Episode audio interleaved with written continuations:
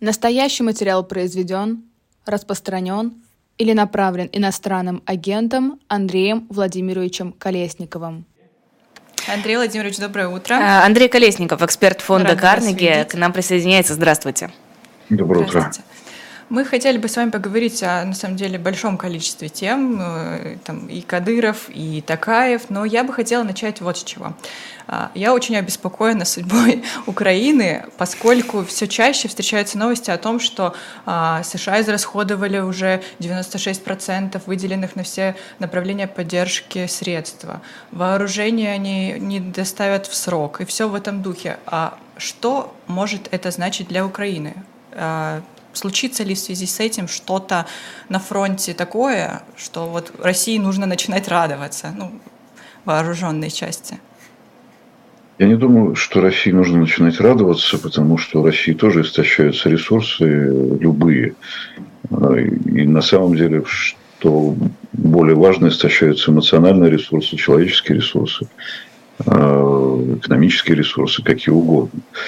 То, что происходит, это такая вообще глобальная война на истощение всех человеческих ресурсов, которые уходят не на пополнение человеческого капитала, не на улучшение его качества, а на, собственно, убийство людей со всех сторон. Не случайно психологически есть ощущение некой Третьей мировой войны, диффузной, которая распределяется по всему миру, и возникает ситуация, описываемая словами «дайте другой глобус». Поэтому здесь ведь речь не только, собственно, об Украине и России. Единственный человек, которому нормально все это Владимир Владимирович Путин. У него все хорошо. У него растет экономика, у него не очень высокая инфляция, у него вообще все нормально, в принципе. У него низкий порог ощущения опасности. Его устраивает та ситуация, которая сложилась сейчас со страной, с миром. Абсолютно он этим миром правит, он держит его в напряженном положении, в напряженном состоянии. Ему это нравится. Так устроена психология, поскольку он диктатор и построил режим такой персоналистский, его психология, его ощущение от мира становится государственной политикой. Это если он жив, извините. Что? Это если он жив, говорю. Жив. Кто-то из них жив, и кто-то из них правит нами, так что все нормально. Нет, я думаю, что все это абсолютно чепуха, это просто эксплуатация человеческих, надежд. Не может строиться стратегия оппозиции или вообще политическая стратегия на том, чтобы кто-то исчез из мира, из пространства. Да? Этот человек жив, он один, их немного, так что не надо строить иллюзии на этот счет. Все достаточно серьезно и надолго. А могут ли испортить Путину настроение предстоящие выборы? Не уверен, что они испортят ему настроение. Вообще не уверен, что что-либо ему может испортить настроение. Это один из самых позитивных людей на планете. И выборы, собственно, которые, естественно, не выборы, а процедура веча и аккламации. Одобряем, можно мы теперь пойдем заниматься своими делами. В этом жанре все будет происходить. Я думаю, что все будет у него нормально. Все разговоры о том, что чем-то можно помешать и это люди мучаются, идти на выборы, чтобы их легитимизировать и в то же самое время показать, что есть твой голос. Это все споры вчерашнего дня абсолютно. Это вчерашняя электоральная война где-то уровня парламентских выборов 2021 года. Не выборы это, все будет у него нормально. Большой процент он получит и будет думать, что у него действительно все хорошо. Так что не испортят они ему настроение. Не будет этого, к сожалению. Но тут ведь даже не о помешать речь идет. Чисто чуть-чуть аппетит подпортить, чтобы спал чуточку хуже. Тоже есть какие-то средства, чтобы спать нормально. Так что пока у него все хорошо, все плохо у нас и у мира из-за того, что ему хорошо в этом состоянии. Я серьезно совершенно говорю, это действительно психологические в основном сюжеты. Но, тем не менее, мы не знаем, что будет в повестке даже завтра или, не говоря уже, через месяц, через 2 месяца, в каком состоянии будет, как бы, собственно, военная составляющая происходящего. В каком состоянии будут головы у тех, кто начнут придумывать еще какие-нибудь законы, подавляющие общество, гражданское общество. Что, собственно, будет актуально, условно говоря, в феврале перед выборами. Как они будут корректировать эту кампанию. Я не думаю, что у кампании есть какие-то вот сформулированные уже сейчас месседжи, потому что совершенно непонятно. Это будет предложение некоего как бы мира, или будет продолжаться, так сказать, работа над кампанией в логике вот этой войны на истощение всеобщее.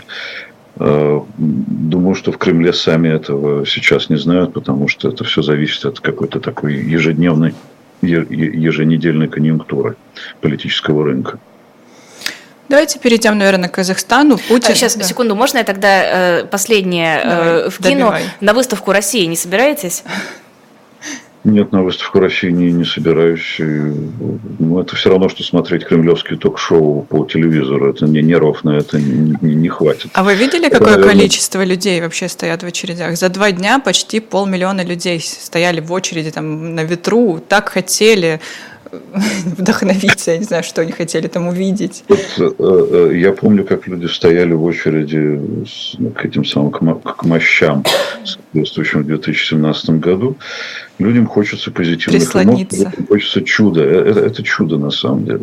Я вчера видел другую очередь. Я просто не знаю точно, зачем она стояла. Я подозреваю, что она стояла на Щелкунчик, Большой театр. Да, именно. Дело происходило. Там в давке 2 человека уже пострадали. Я не знаю, откуда такое ажиотаж. Я просто случайным образом видел эту толпу. Там было немножко даже ОМОНа. Вот. Ну вот не зря, да. Вот люди стоят за билетами на Щелкунчик в гигантской очередь в центре города Москвы. Они ждут чуда и положительных эмоций. Это следствие психологического разлада очень серьезно. Просто мне одна подруга говорила о том, что посмотреть на эту выставку важно, чтобы понять такую электоральную программу Путина, чтобы понять какие-то отправные точки идеологии, ну или того, что пытается быть идеологией, на что собирается опираться Путин вот в дальнейших своих каких-то высказываниях. Это правда, да. Профессиональный подход предполагает посещение такого рода выставок, но, в принципе, можно посмотреть кубанских казаков и как бы на этом успокоиться. Да, повеселее. Примерно будет. То же самое. Да, теперь перейдем наконец-то к Казахстану. Путин заявил, что обсудил с Такаевым сотрудничество России и Казахстана в военной сфере. Но при этом, на мой взгляд, Такаев всячески дает понять, что как бы Путин ему не друг. Что он даже по-казахски начал говорить на этой встрече, что и Путин потерялся, ему пришлось там искать наушники, и вся делегация. Вот к чему приведет это сотрудничество, учитывая, такое немножко... ироничное отношение Токаева к Путину. Что может быть в их будущем совместном? Ироничное, а ему с ним жить. Соседи не выбирают. И я думаю, что Токаев, как человек умный, безусловно, умный политик, понимает, что это надолго все это сожительство.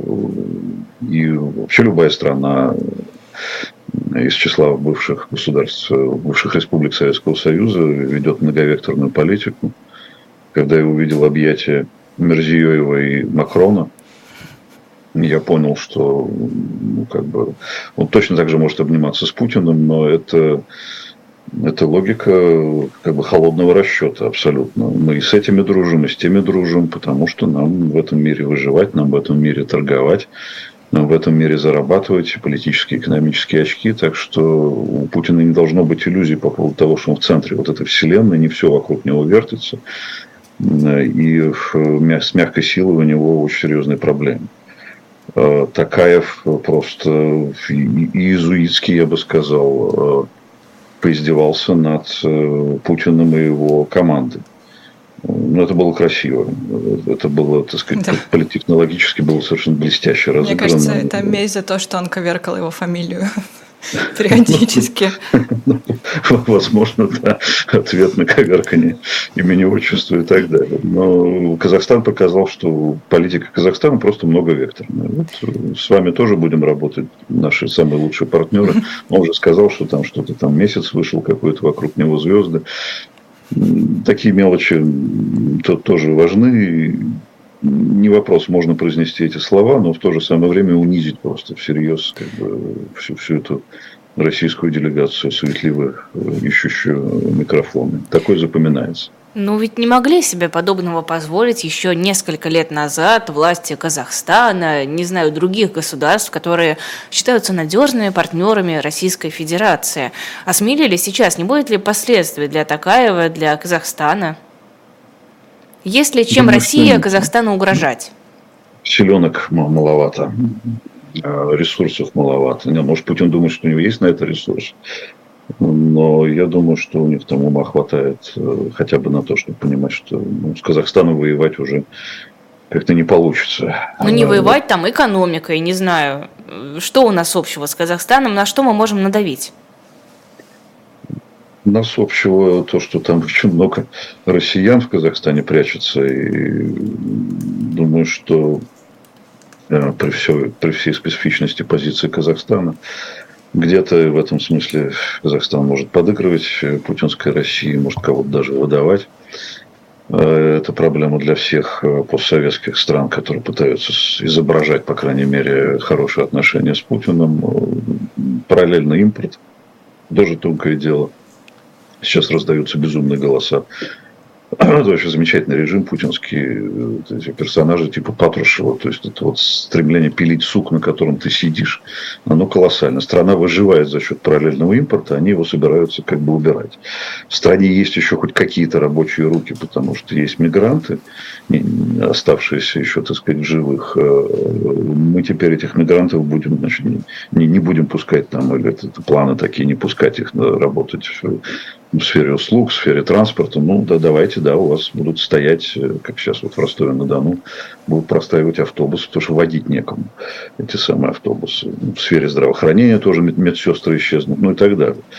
Это абсолютно вот какое-то не просто глубокое непонимание того, что происходит со страной, это какое-то специально глубокое непонимание. Как-то специально сформулированное. Ну, это деградация, безусловно, и интеллектуальная в том числе. Все мы это наблюдаем во всех аспектах. От отношений с центральноазиатскими республиками до отношений к собственному рынку труда. Да, Андрей Владимирович, я еще вас хотела спросить. Песков заявил, что есть путь, когда преступления искупаются кровью. Это он сказал про убийцу Веры Пехтелева. Если помните, в 2020 году в Кемерово было такое кровожадное убийство. Его осудили на 17 лет, и вот забрали на войну, и все, теперь он повоевал, и его как бы оправдали. Его оправдали до того, как он повоевал. Это тоже очень важный момент. До отправки на фронт. Вопрос вот какой. Есть ощущение, что это было съедено, ну, кроме как либеральной какой-то комьюнити, это было съедено обществом, и все-таки, в целом он был в горячей точке, в тяжелых условиях, он повоевал, значит, государство его может помиловать. Но здесь как бы есть вторая сторона этой истории. Считают ли так родители умершей Веры, что он там повоевал несколько месяцев вместо 17 лет, да, и теперь имеет право свободно гулять, продолжать жить, а их дочь, как бы, мы сами понимаем, что с ней. Откуда у нас в государстве взялось понятие «смыл кровью»? Да, что это вообще за новые какие-то веяния? Новые веяния, да. Будет ли тенденция того, что, на ваш взгляд, теперь так можно будет оправдать любые какие-то кровожадные преступления? И, понятно, что у нас есть история с Вагнером, да, что там всяких тоже преступников за серьезные преступления забирают Вагнер, они потом выходят и живут счастливой, свободной жизнью. Но когда это говорит пресс-секретарь президента, что преступления искупают кровью, тут такой немножко флер не очень... Понятно. Пресс-секретарь президента может говорить все, что угодно. Это абсолютно. Правда, это мы уже знаем, да. Это его работа, нести чушь, откровенно оправдывать разнообразные нарушения российского законодательства. То, что происходит, это нарушение российского законодательства, его никто не отменял. Нет никаких искуплений кровью ни в основах уголовного законодательства, ни в Конституции, ничего. Ничего этого нет, нигде. Это риторическая формула, которая стала государственной политикой. Это разрушение основ государственности российской. В буквальном смысле этого слова. Не соблюдаются никакие законы.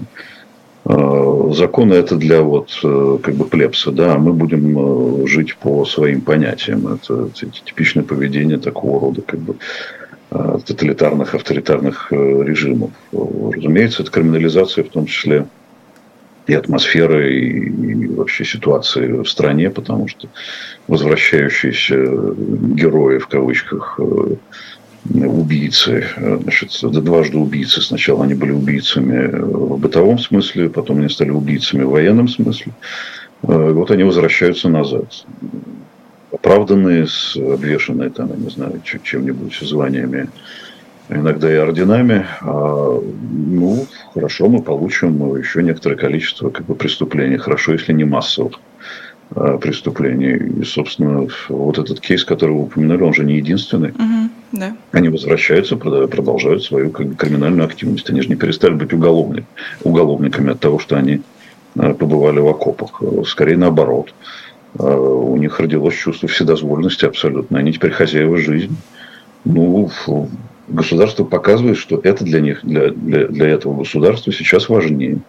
Вот оправдать этих людей. Они защищают это государство, защищают этот режим. Они являются его оружием. Так что...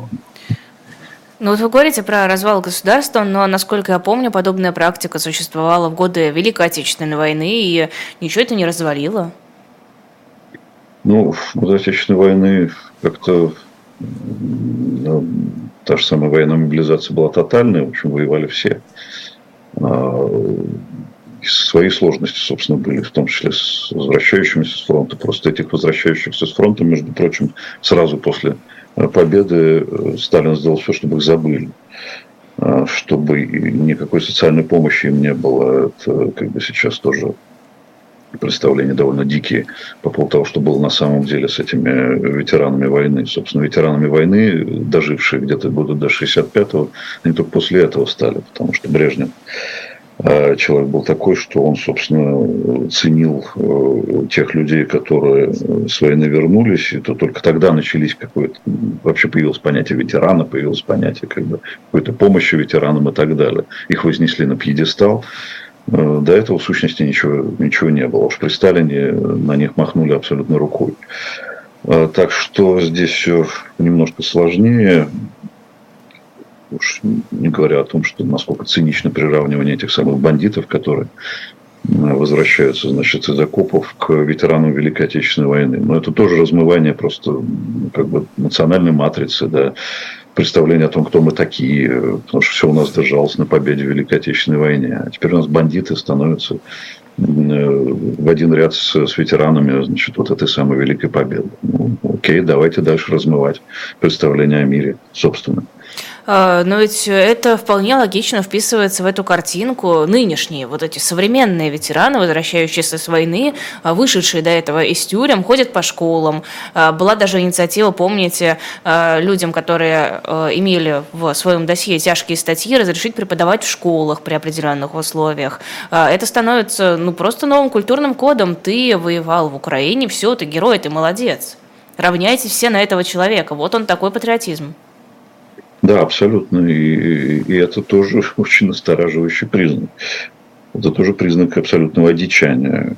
Это опасная штука. Ну, понятно, что детское подростковое сознание многое отторгает, не замечает, и слава богу. Но кого-то это индоктринирует, кто-то это всерьез воспринимает, кого-то можно воспитать вот в этом духе, в духе убийц на самом деле, да. Если приходит человек в маске, начинает что-то такое преподавать в школе, ну, в общем, как кого-то можно в эту веру обратить. И, конечно, это порча сознания будущих поколений, хотел сказать, советских людей, российского народа. Да, это очень опасный тоже признак абсолютного нездоровья этого государства. Ну, серьезные вещи, серьезные. Да, тут еще Южный Судан заявил, что сможет повысить свой оборонный потенциал благодаря России. У меня в связи с этим вопрос: каким образом? Мне кажется, не хочет ли Россия сама повысить свой оборонный потенциал? Не хочет ли Россия сама пополнить свои ресурсы, как-то, может быть, ей подумать о себе, а не заводить союзников, обещать им, не знаю, горы золотые, а на деле что? Что будет на деле? Вот разнообразные страны Африки, они все-таки очень разные.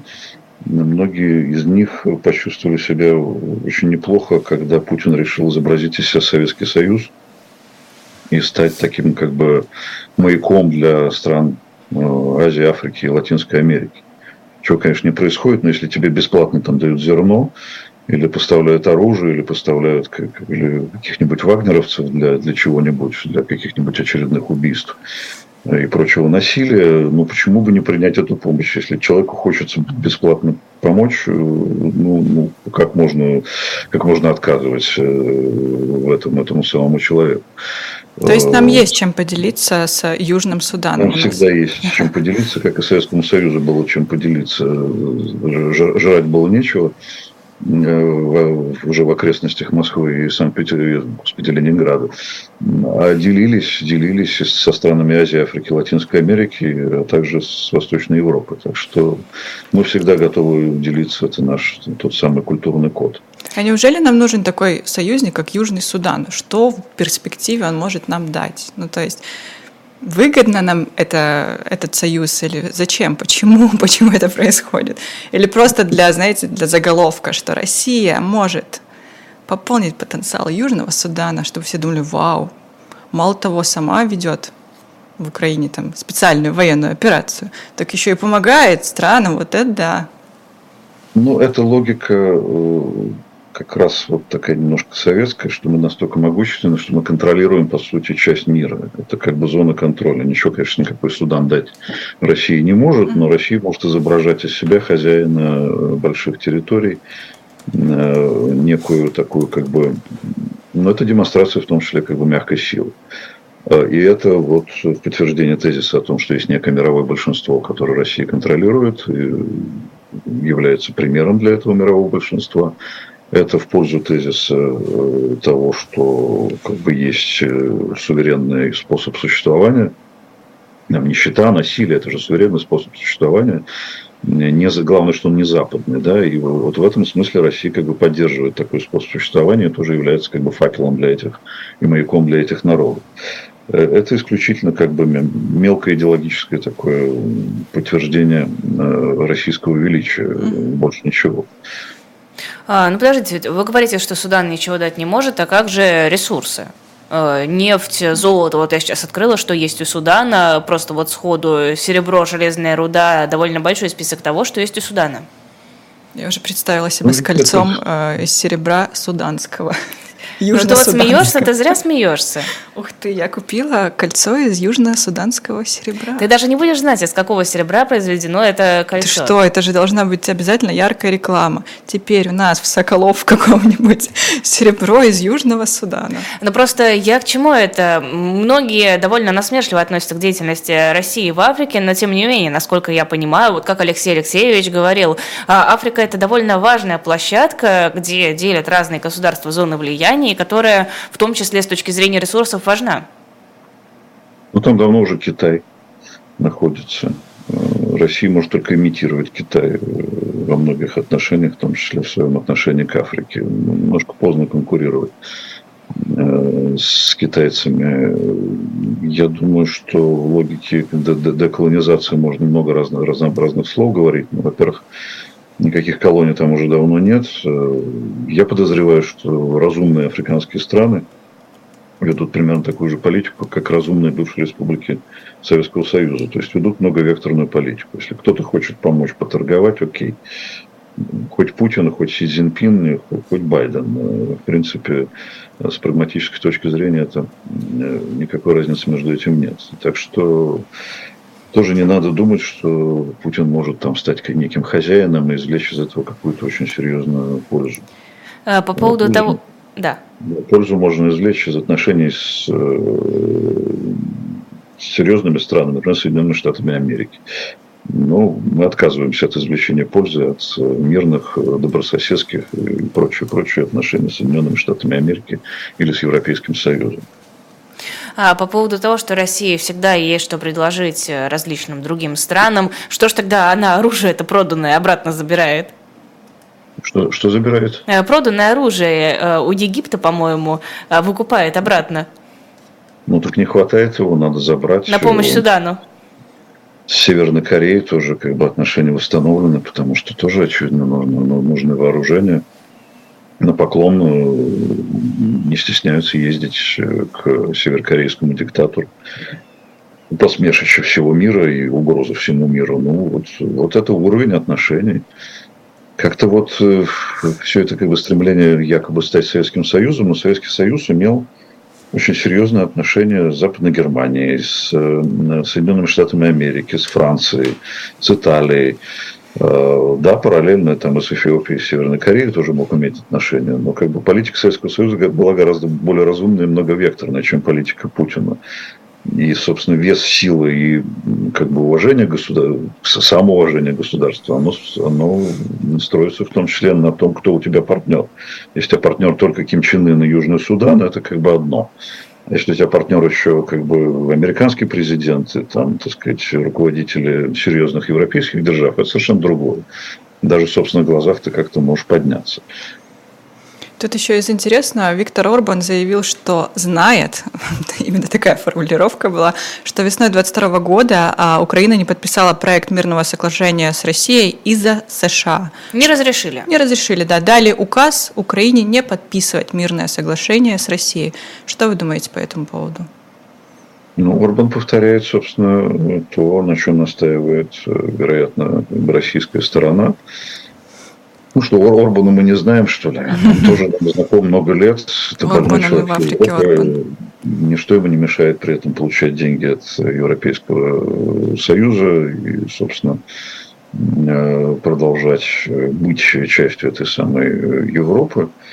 Но если человек так думает, если ему так удобно, он думает, например, тоже как многие в нашей родной Российской Федерации, что Сорос играл очень серьезную роль в том, что он правил фактически миром. Тем более, что Сорос вроде как из тех широт, откуда происходит сам Орбан. Орбан же изгнал, например, Восточноевропейский университет из Будапешта, да. И там антисоровсовская компания тоже была. Бывает такое устройство мозгов конспирологическое. К сожалению, это произошло с венгерским руководителем. Всерьез. Он, конечно, игрок на политической площадке мира, но всерьез воспринимать то, что он говорит или повторяет за Путина, довольно сложно. Интересна сама формулировка, что он знает, непонятно откуда, от кого видел, слышал. Он просто знает, что так было. Путин тоже очень много чего знает. Это правда. Из сводок, наших спецслужб, удивительное знание совершенно. Какие-то клопы постельные, это он тоже ведь знает, да? Зачем нам импорт из Европы? Ничего, кроме постельных клопов, мы из Европы не имеем. А то, что мы имеем всю технологию, которой мы пользуемся, весь образ жизни наш, всю одежду, всю существенную часть еды, это не имеет, конечно, никакого значения. Только постельные клопы. Все, что нам дал Запад, лучше с Ордой общаться, с этой самой, как он недавно сказал. Орда, традиционные ценности. Орда несла нам, традиционные ценности, насилие и крови. А у нас еще пару минут остается. Последнее, наверное, бы хотела. Министр просвещения Сергей Кравцов лично приехал к Рамзану Кадырову, привез ему переизданный учебник. Сам это все показал, зачитал. Кадыров молча. Публично не извинялся, нет, на камеру. Это мы сегодня извинялись за шутки над Адамом Кадыровым. Да, из-за Кравцова еще извинились. За всех мы сейчас извинимся. За что такое унижение несчастному Кравцову? Правда, он-то почему? Что за козел отпущения? Нет, конечно, с извинениями, с бубнами и станциями должны были приехать к Кадырову господа Таркунов, Чубарьян и Мединский, как минимум. Что Кравцов-то? Что Кравцов читал этот учебник, что ли? У него другие дела. Он этот самый технократ и менеджер. А писали-то, правда, я не знаю, может быть, Таркунов, Мединский, Чубарьян тоже не читали своего учебника. Не они же писали все. Думать надо, когда пишешь, я не знаю, иногда редактировать что-то. Теперь приходится извиняться. Такая традиция есть. Русская народная традиция извинения перед Кадыровым. Она устоялась. Кравцов действует в рамках традиционных наших ценностей, русских народных традиций. Мне интересно, учебники истории пропишут извинения перед Кадыровым. Как какой-то ритуал. В предисловии. Просто все выше и выше уровень извиняющихся. Путин вряд ли поедет извиняться за что-то к Кадырову. Хотя бы Пескова пошлет. Российская Федерация извиняется перед Рамзаном Кадыровым. Ну, пусть они Захарова пошлют лучше для начала. Песков как-нибудь в другой раз. Мне кажется, будет интереснее, если Захарова будет извиняться за что-нибудь перед Кадыровым. Прекрасное зрелище. Спасибо огромное. Это был Андрей Колесников, эксперт фонда Карнеги. Спасибо вам. Хорошего дня. А я пока проанонсирую, что будет после нашего